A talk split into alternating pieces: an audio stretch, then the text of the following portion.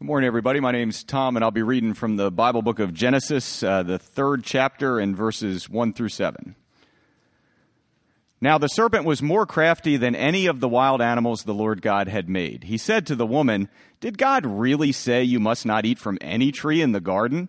The woman said to the serpent, We may eat fruit from the trees in the garden, but God did say, You must not eat fruit from the tree that is in the middle of the garden, and you must not touch it, or you will die. You will not certainly die, the serpent said to the woman, for God knows that when you eat from it, your eyes will be opened, and you will be like God, knowing good and evil. When the woman saw that the fruit of the tree was good for food and pleasing to the eye, and also desirable for gaining wisdom, she took some and ate it. She also gave some to her husband who was with her, and he ate it. Then the eyes of both of them were opened, and they realized they were naked, so they sewed fig leaves together and made coverings for themselves. Thanks, Tom. Morning, everybody. We began a brand new series last week on the covenant, talking about the covenant. Covenants are entered by faith, and all faith requires some doubt. So I'd like to spend just a moment, since faith is so important to understanding the covenant and entering the covenant, just a second at the beginning of this message to talk about the importance of some doubt that all faith requires. So I'm going to see if I, if I can't um, visualize it this way, if I can demonstrate it this way, actually. So, who, who here believes that I have a $10 bill in my hand? Who, who believes that I might have a 10? Does anybody have enough faith in me? This young lady right over here in the green shirt for St. Patrick's Day. Stand up, please, Courtney Clark. Or Dozier. Dozier. All right, all right. You married me. I know I did. So, anyway. been married, married to this guy, but anyway, okay.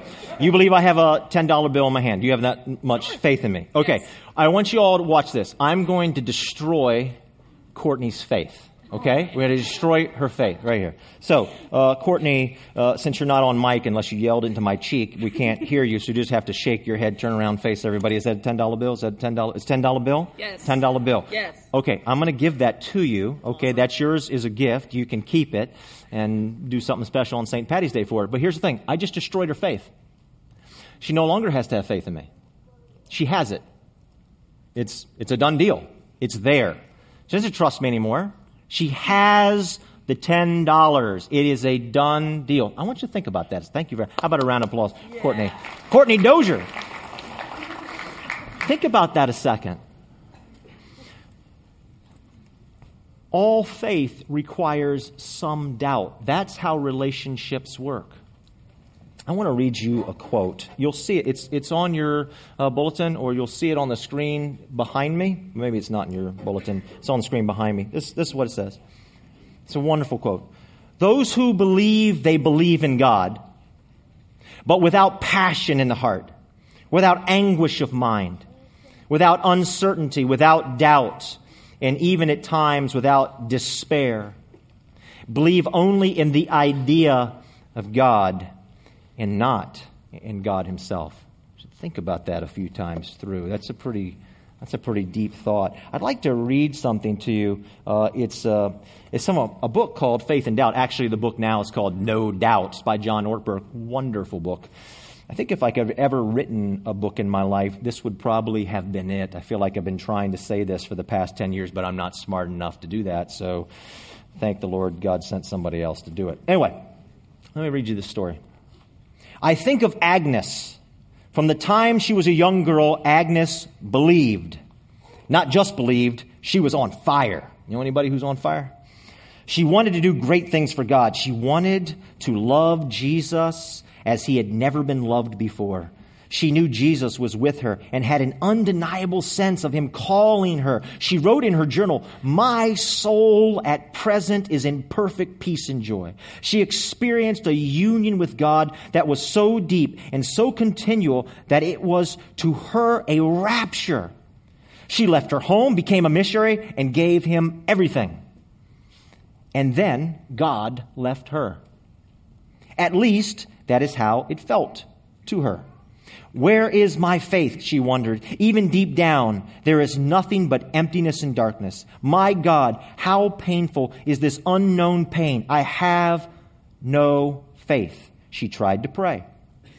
I uttered words of community prayers and tried my best to get out of every word the sweetness that it has to give. But my prayer of union is not there any longer, and I no longer pray. On the outside, she worked, she served, she smiled, but she spoke of her smile as her mask, as a cloak that covers everything. This inner darkness and dryness and pain over the absence of God continued on year after year after year with only one brief respite for nearly 50 years of her life. Such was the secret pain of Agnes, who is better known as Mother Teresa. Somebody who experienced tremendous doubt, anguish, pain, and emptiness. From that, she inspired millions of people in their faith in Jesus Christ and inspired them with service. What is the deal with that? How does that work? What is that like? How could she have gone through all of that? Jude 22 says, Be merciful to those who doubt. The Bible says, Be merciful to those who doubt. It is very important for us in this series on covenant to understand what faith is and what it is not, to define it, to understand it. We're going to talk more about it next week. Each week, maybe at the beginning, I'm going to give you a little something to think about when it talks in terms of faith and doubt and what all that means. Uh, Hebrews 11:6 says, "Without faith, it is impossible to please God." Well, here's a news alert for you. Without faith, it is impossible to please anybody. Since spring is in the air, love is in the air, next week we're going to get a little romantic and see if we can't uh, demonstrate the importance of faith in relationships, okay? All right. Well, the Bible isn't about many things, the Bible is about one thing. You might want to write that down. This is really important to focus about what is the Bible trying to say to us. The Bible isn't about many things. The Bible is about only one thing. Who knows the one thing the Bible is about from last week?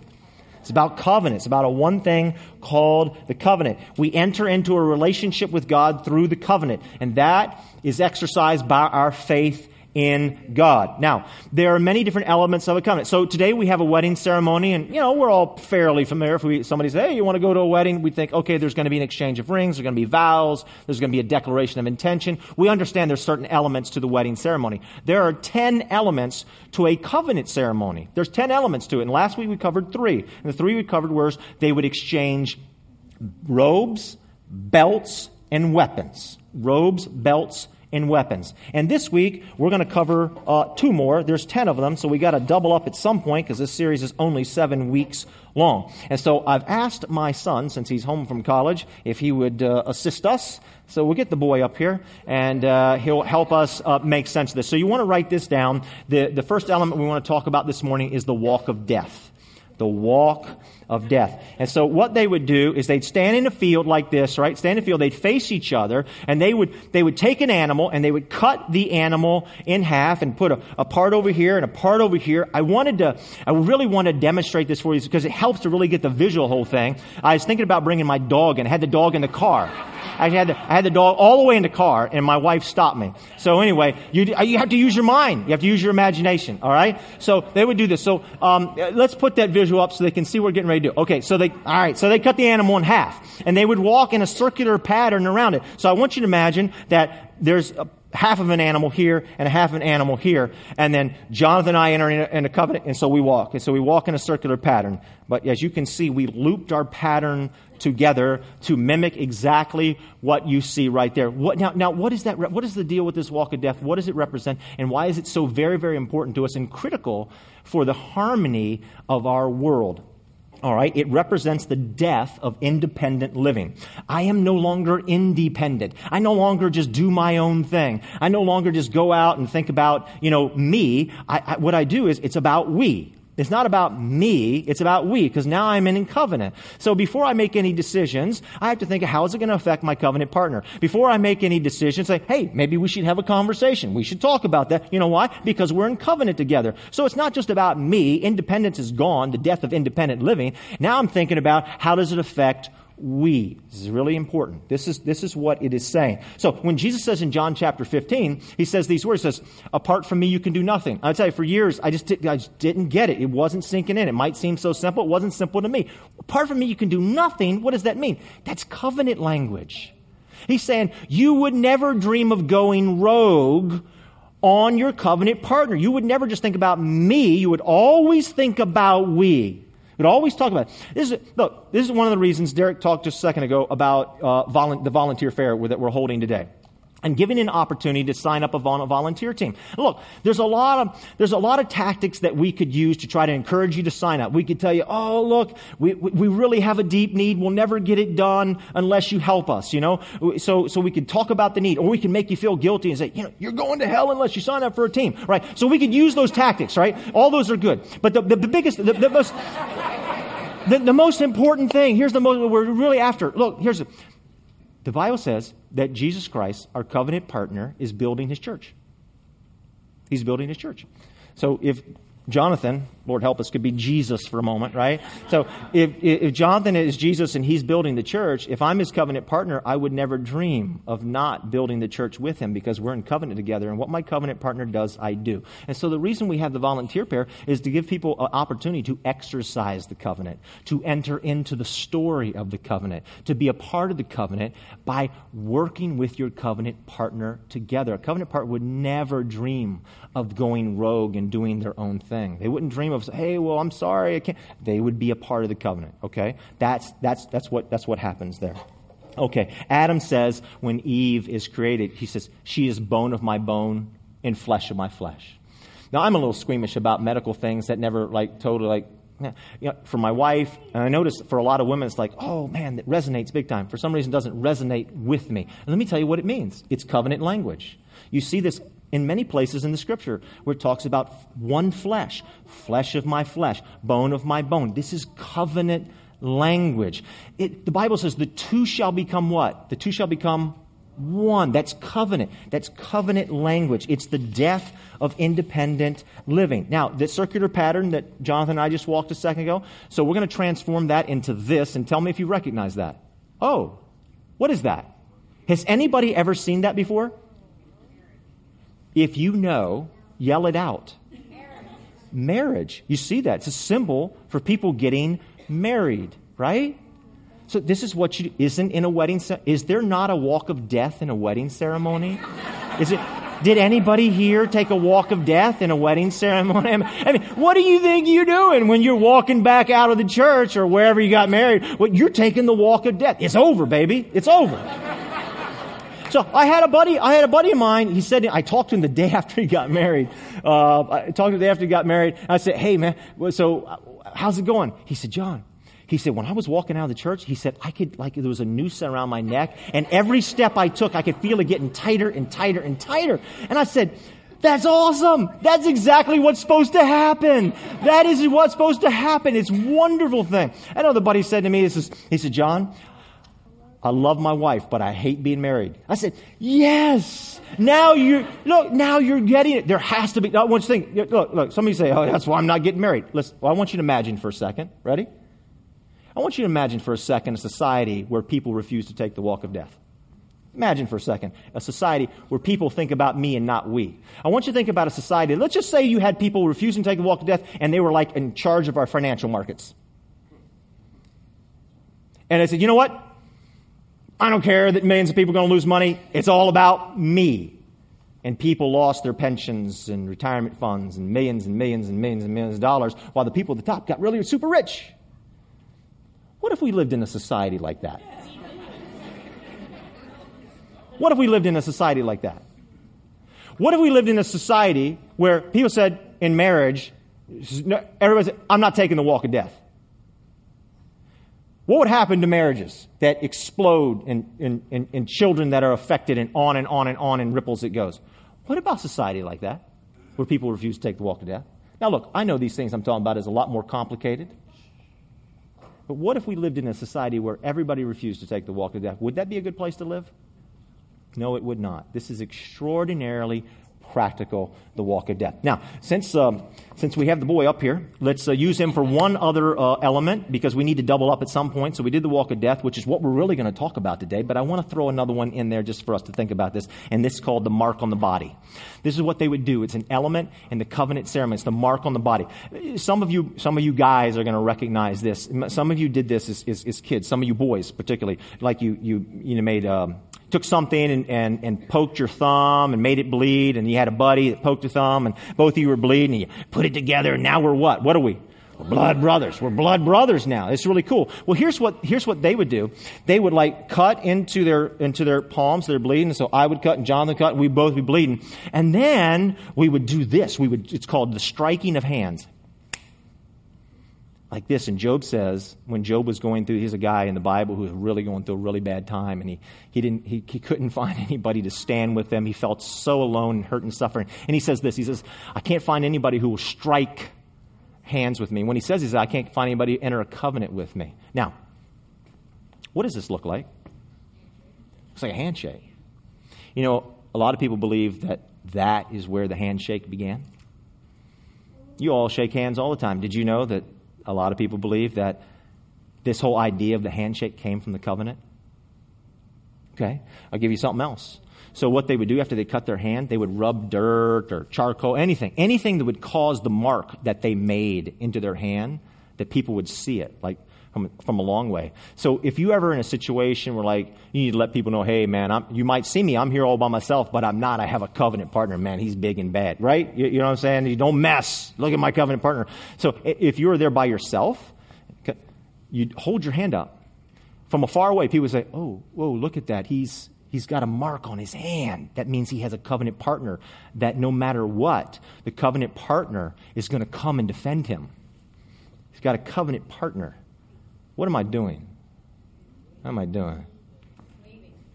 Could it be that the handshake, could it be that the wave of the hands all has its roots in the covenant? So practical, so real in our life, so many things that we use today like the wedding ceremony, like the handshake, like the wave, has its roots in God's Word, the Bible of the covenant. Is that amazing? Is that amazing or what? So we're told in Isaiah 49, God says, I have engraved you on the palms of my hand.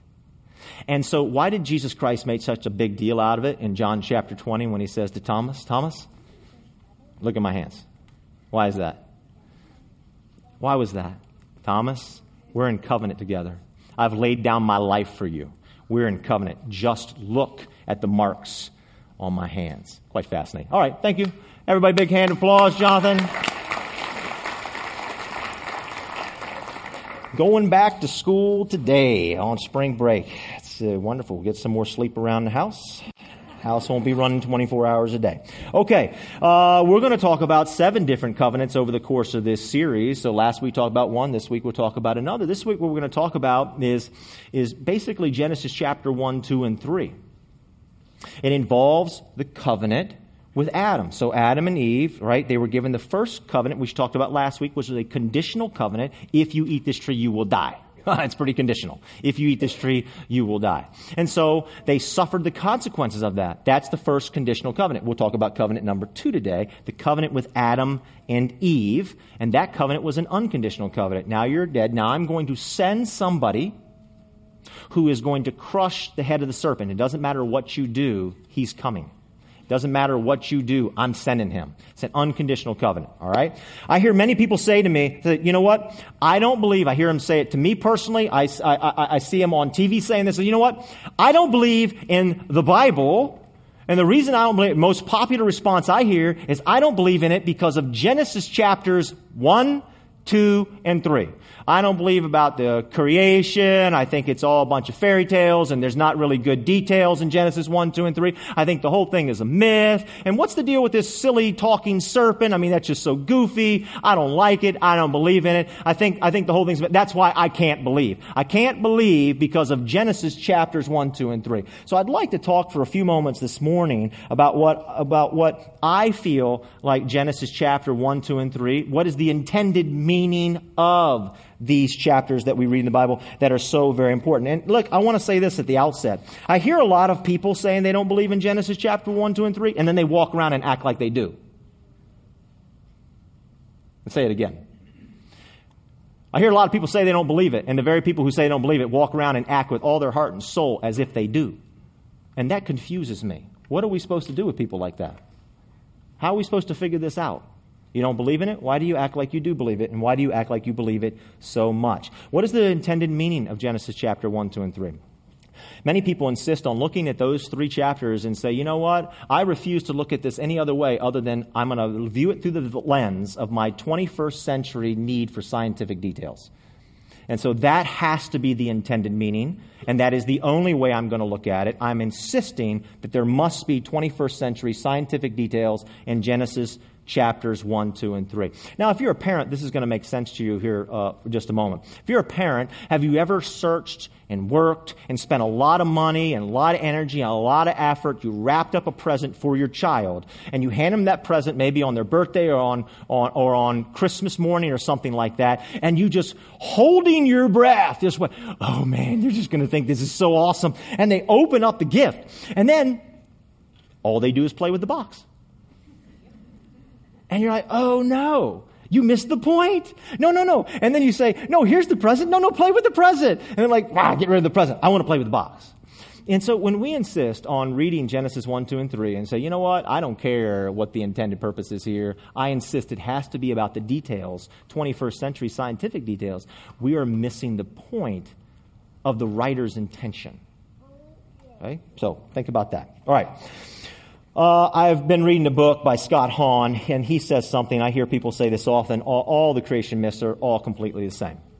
And I've read some of the creation myths, I haven't read them all. And uh, Genesis 1, 2, and 3 seems to be quite different to me. And so here's what Scott Hahn says about it.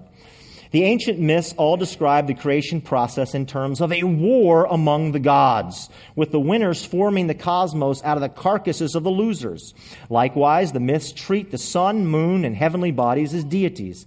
Genesis is clearly cut from different cloth. So, one of the big problems when we talk about the creation, we say, oh, okay, we got seven days, seven 24 hour literal days. That doesn't make sense. We're going to flash a Hebrew word up here behind me, and that word is yom. That's the word for day. It doesn't always refer to clock time. Now, one of the things that ancient people knew, uh, you know, not as dumb as we thought, one thing that they all knew is that time was kept by the sun. It's time the sun, right? So 24 hours, we had this sun cycle. They knew this, right? Not only are we smart, but they were pretty smart too. They knew this. Now, what do we do if we insist that what the writer of the Bible, what is God is intending us to know, is that each day was a 24 hour cycle? What are we supposed to do with it, the fact that the sun was not created till the fourth day? It wasn't created till the fourth day. So immediately you have to think, okay, wait a minute, wait a minute. The writer of the Bible, God is intending us to see something else. The Bible is not trying to sell us on 6,000 years. The Bible is not trying to sell us on seven 24 hour literal days. The sun was not created till the fourth day. What's up with that? I'll give you something else. Think about this. The seventh day never ends. Read it. It never ends. We are in like a really long day. Like the day is not ending. It has no end to it. We're still in that day, that day of rest. Matter of fact, Adam's first work day was rest day, and it's never ended. Whoa! The writer had a different intention for us to look at. Now I'm going to throw a, a, a graph up here real quick, and don't get confused by it. It's actually extraordinarily simple. Here's the thing. You read the very beginning of the Bible, Genesis chapter 1, it says that everything was without form and it was empty. Remember those two words. Had no form, and was completely empty. Now, look at what's going I want you to think about there's an organization going on here. God is putting something together. And why is He putting it together? So what we have is form on the bottom. See that on the bottom? It's formless. There's formlessness. Day one, we get form. We get form to time with day and night. Day two, we have form to space, sea and sky. Day three, we have form to life, land and vegetation. There's a separation. Now I go back. Day four. Check this out. So where there was no form, now there's form to day and night, and so there was emptiness. Remember there's emptiness? Now we're going to fill up the emptiness. Now we have the structure. Now let's fill it up. What do you have? Sun, moon, and stars. Day five, we're going to fill up what happened in day two, birds and fish. Day six, we're going to fill up what took place in day three, man and animals. And in each one of these things, days four, five, and six, the sun, moon, stars, birds, fish, man, and animals are meant to rule over the realms that existed below. Do you think that maybe there's a different story that God is trying to get across to us? Rather than a bunch of scientific details. God is not after the how, He's after the why. And it's always going to frustrate us if we say, No, I insist, I have to have the how. Because this is not what the writer is telling us about in Genesis chapter 1, 2, and 3. You ever seen that movie, Big Fat Greek Wedding? Anybody ever seen that movie, The Big Fat Greek Wedding? Very touching scene at the end. Always, it always strikes me, even though I've seen it many times. I get very emotional about it. So, what happens at the very end? So, you know, there's conflict with the father, right? The Greek father, because uh, he, maybe he acts a little obnoxious and stuff like that, but he's a really sweet guy. And so, what happens at the very end? They're standing there at the wedding reception, and they, they've given them a gift. They've given the bride and groom a gift. What's the gift? And so the groom opens up. He's, oh my gosh, they bought us a house. Now the house was right next to their house, so whatever. But but but they bought us a house. They bought us a house, and it always kind of makes me tear up a little bit when I say they bought us a house. Genesis 1, 2, and 3 is God telling, I bought you a house. Now, when we bought our house, we bought our first house, it, every dime we went to buying the house. So there was no furniture in it. Okay? like, we're sleeping on the floor, and there's not a couch in the living room where I was empty. What God is saying is He's bought us all a house, and He's put furniture in it. He's bought us all a house. Oh, it's gone. Okay. He bought us all a house and he's put furniture in it. That's the intended meaning of Genesis chapter 1, 2, and 3. Aristotle says this. Think about this. What is last in execution is first in intention. We were last, human beings, man and woman, last in execution, first in intention. God built all this for us that we might experience it in a sanctuary with him. He built us a house. Now, God tells them two things, okay? We're only going to focus on one. God says something very important to Adam. He says, I want you to work, which is interesting. God gives Adam a job. God gives Adam a job before he gives him a bride. We could do like a whole sermon about that. We're not going to, right? So, gives him a job, right? And, and, then, and then he says this. Here's the thing I want to focus. On. He says, guard it. Guard it. Keep it. No, the word is strong, everybody. I want you to guard it. I want you to keep. In other words, there's a, there's a threat. There's mortal danger out there. There's a potential intruder to the garden, and your life is at risk. Guard it and guard her.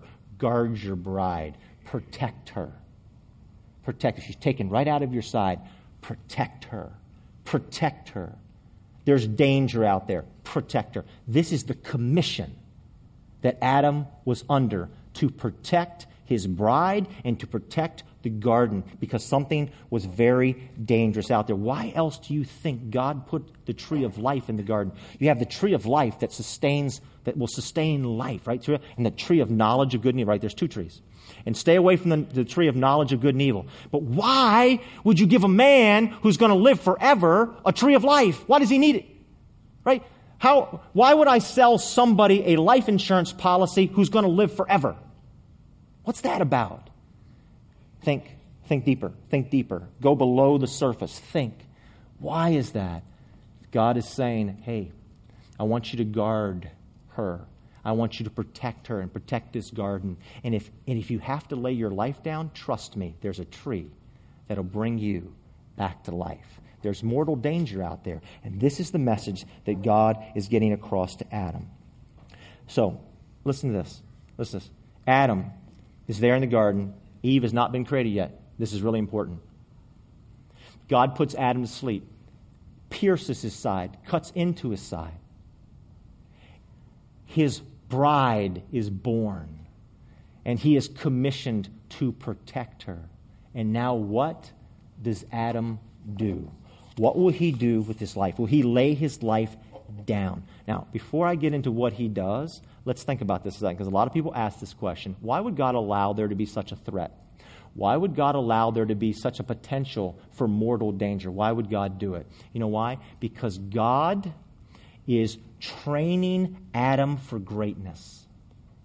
Because God is teaching Adam to love. You think about greatness. Remember, a number of, some of you are too young to remember this, but there was a book called The Greatest Generation that was written. Tom Brokaw, remember that book? And people said, why is it that that generation had so many great people after World War II? Why is that? You know why? Because trials and tribulations draw greatness out of people. That's what happens. You look at the founding of this country and you look back at the people that were sitting around that table Washington and Jefferson and Adams and Franklin and Madison. You say, oh my gosh, how did one generation get such incredible people around the same table? Why, I mean, what's going on with that? You know why? Because trials and tribulations and difficulty draw greatness out. God was training Adam for the greatness that was inside of him, and he was also teaching him how to love. Look, understanding love, uh, you know, the more I live my life, like I used to remember when I was young, I hear people say this all the time, like, you know, puppy love, like in junior high or high school or whatever, college. You know, does he love me? Does she really love me? Like they said they love me, but do they really love? I'm not sure if they love me. Love is so easy now. It's such a piece of cake. I mean, it's so easy to understand if somebody really loves somebody else. 1 Corinthians chapter 13, it says, God says, I'm going to give you the definition of love. Because love is patient. The word patient means long suffering. You know how you know if somebody loves somebody else? Are they willing to suffer? And then how long are they willing to suffer? Like, Lord, you know, God forbid that, you know, some goofy teenage boy would ever say to my daughter, I love you, right? And, and, and she would, and she said, oh, you know, does he, you know, does he really love me? Well, hey, look, we can figure this out. It's really simple. The older you get, and particularly, you start having kids and you have a daughter, everything becomes very, very clear. Look, you get a secluded cabin in the woods, you get a couple of your buddies in a $5 pair of pliers, you come back after that weekend, it's like, no, he doesn't love you. That's obvious. The boy doesn't love you. it only took five minutes. One, and then it was, oh, you know, so it's over. Not that I would do that, but I'm just saying to you. I, I just, I just, I want you to think about that, right? Suffering. Some of you know this. Some of you have lived enough life that you understand true love is attached to suffering. You understand that so very well. And God is allowing Adam to be trained for greatness, what is inside of him to be drawn out, and teaching him how to really, to really love. Now, uh, the serpent, the silly talking serpent. So it's a Hebrew word, and it, that word is whammo, nahash. All right, everybody, let's get all the cartoonish, all the goofiness out of our heads for a second. Just let it all go. Here's what this word means. This is a, a biting something that bites, something that bites, usually filled with venom, and usually causes mortal danger, something that kills. Now, stop thinking about little sweet serpent who comes along and says, Oh, you want some fruit? No, that's not what we're talking about here with this. I want you to think about Jurassic Park. Okay? Remember that movie? Y'all remember that scene in that movie where uh, Norm from Seinfeld Right? It was Norm, right? Norm, the, the mail guy, right? Right. You remember he was in that, he was, New, Newman, Newman. Yes, thank you. I don't watch enough TV. But guy. Okay, okay. Newman. He was in the Jurassic Park, right? Am I right with that? He was in Jurassic Park. You remember that scene where he's in that little Jeep? And that little, I don't know anything about uh, dinosaurs, okay? But it was some kind of dinosaur thing that was in it. It looked all sweet, and then all of a sudden, Rah! remember that? And you're like, ah! You freaked out. You scared it. Think that. That's what I'm saying. If some of you are old enough, remember this. This is what, just what you think about, okay? There was a time in this country when we had this movie called Jaws, right? And some of you like way too, that was cutting edge when Jaws came. People would not take baths in their bathtub. That, that, that's how, there was tremendous, now, that's what I want you to think about. Not this silly cartoonish stuff. This was a serious threat there's a serious threat to their lives, and it's the reason God gave them the tree of life, so they would know, oh, look, if I die, I can trust God about the tree. There's a very, very serious threat that was going on here. Why was Adam silent? You might say, well, he's a guy. That's what guys just don't talk. Well, that's not true. Because in Genesis chapter 2, we couldn't get Adam to shut up. He was talking all over the place. He was naming every animal was there. He was talking all over the place. And all of a sudden, he's not talking. Why isn't he talking? You know why he's not talking? He's scared to death. And what's incredibly sad about the scene that we see here, if we'll look a little bit deeper, what's incredibly sad is Adam, who's there the whole time with Eve, while this vicious being, this evil force was threatening their lives, he's hiding behind Eve. And she's doing her best. In a weak way, she's doing her best to contradict and to stand up and to fight the serpent. And the whole time, Adam's standing behind her like this. You know why? He's scared to death. He doesn't want to lay down his life. He's afraid. He's being a coward.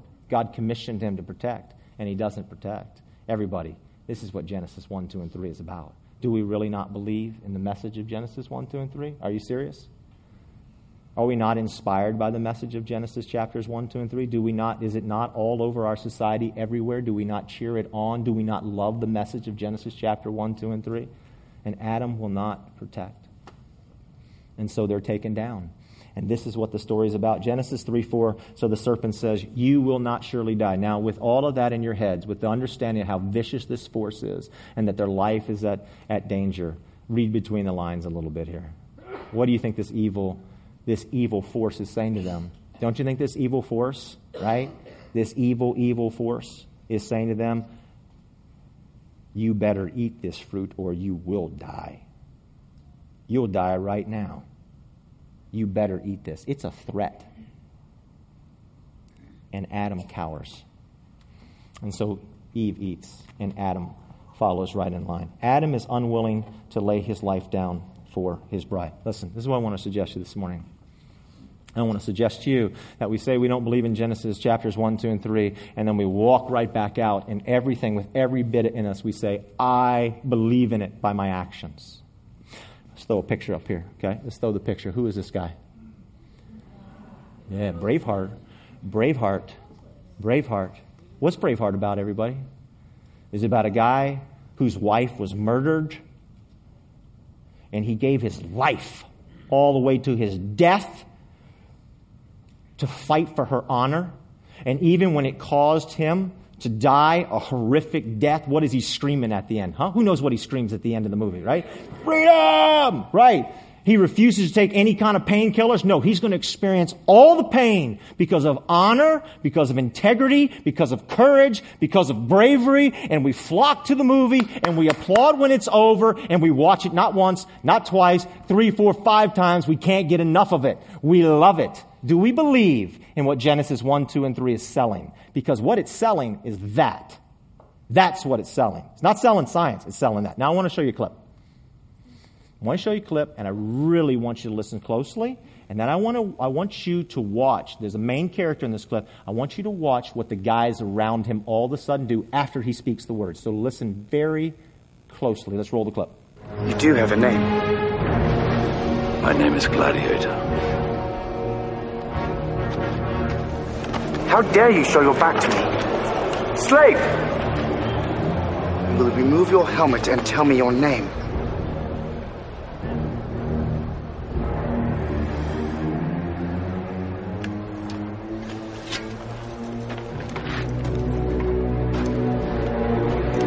My name is Maximus Decimus Meridius, commander of the armies of the North, general of the Felix Legions, loyal servant to the true Emperor Marcus Aurelius, father to a murdered son, husband to a murdered wife, and I will have my vengeance. In this life or the next.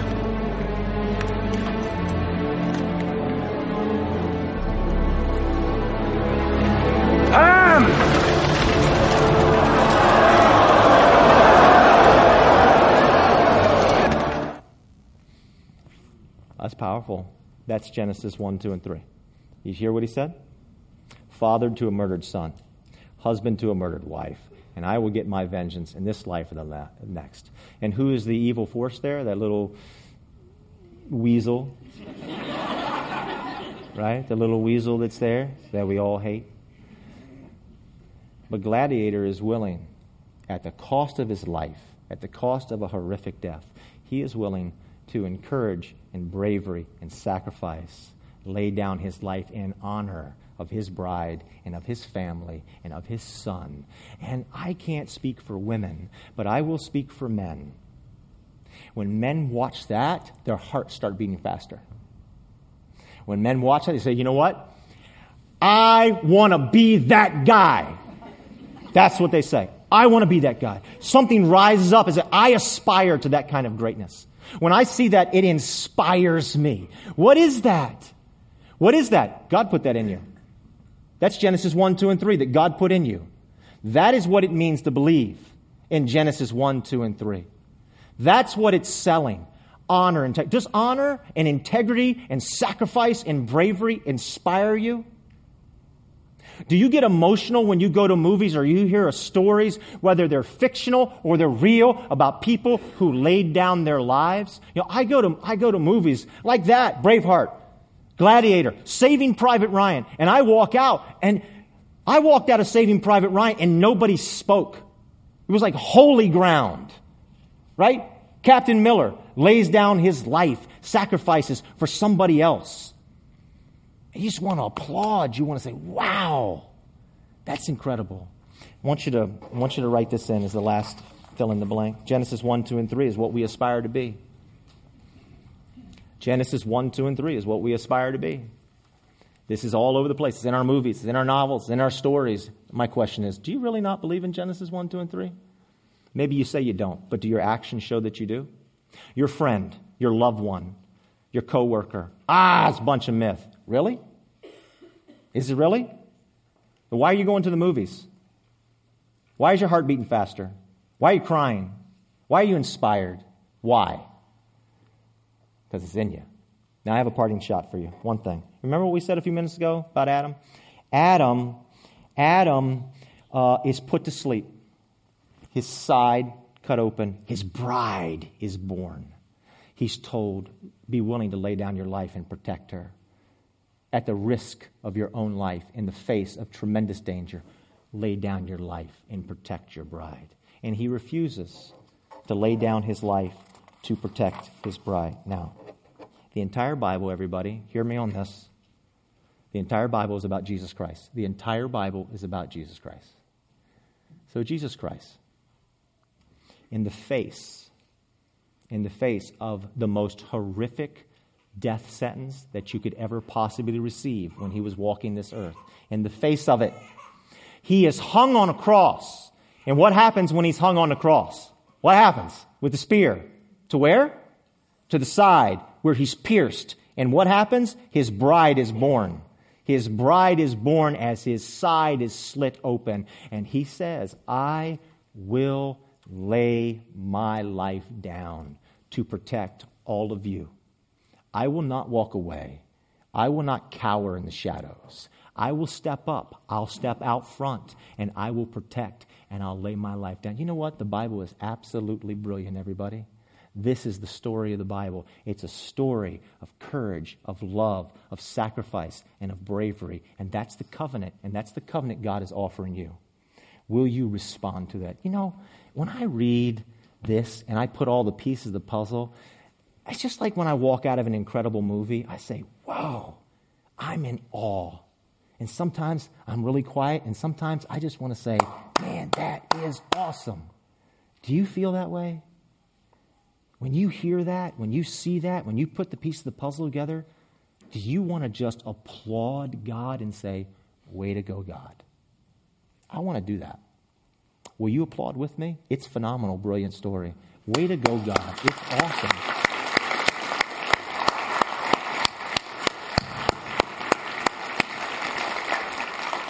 All for you and me. Now, we ended last week, and this is how we're going to end this week. We said, you know, you exercise the covenant through your words, you speak it. For some of you this morning, I mean, you just want it's it's it's just welling up in you. You just want to say, "Oh God, I just profess you Jesus Christ is my savior." Some of you have done that many times and you just you feel like you got to say it again. That's the spirit of God working in you. Inspired by Genesis 1, 2 and 3. Some of you have never done that before, but you want to do it. You want to do it. Romans chapter 10 talks about it. Like it's come up out of your heart and it's all the way in your mouth and you just want to speak it out. And we're going to do that together. Others of you, like, you're not there. You're not here. And that's totally cool. We're going to pray all this out together. And I don't want for you for a second to feel awkward about this. We are not the kind of church that makes somebody feel awkward or pressured for where you believe right now. We think this is wonderful wherever you are. But for those of you who have entered the covenant, or those of you who feel like, you know what, I've got to cross that line, I've got to just speak it out and say, Jesus Christ, you're awesome, you are Lord. I put a prayer. It's here on the screen behind me, or it's on the bulletin. And I, I just wanted us again this week to experience this together, of speaking out what's in our hearts so that we wouldn't walk away and miss this moment. So would you, would you just belt it out and pray, pray this with me? Okay? Jesus, we confess that you are Lord of our lives and we place our faith in you. Let me pray for you. Heavenly Father, Lord, I just want to ask that you would just help each one of us to thoroughly understand the covenant that you're offering us and that we would respond in a way, God, that you want us to respond. We would respond, God, the, inside of us We sense this when we watch these movies that are a retelling of the story of the garden. We are moved and inspired. God, help us to respond to the instincts that you put inside of us, that we would confess you, Jesus, is Lord, and we would exercise the covenant. We would live it out every day of our lives. Lord, I ask your blessing over every single person that's here today. In Christ's holy name. Amen. Oh, Amen. Everybody, I just want to tell you, our prayer team is right over here. We'd love to pray with you. And if you're a guest, Grace and Five is right over here. God bless you. Have a great day. Thanks for listening to this week's message. Grace Community Church, a church for people who don't go to church, meets on Sundays at 9:30 a.m. and 11 a.m. in Arlington, Virginia. Connect with us anytime at trygrace.org.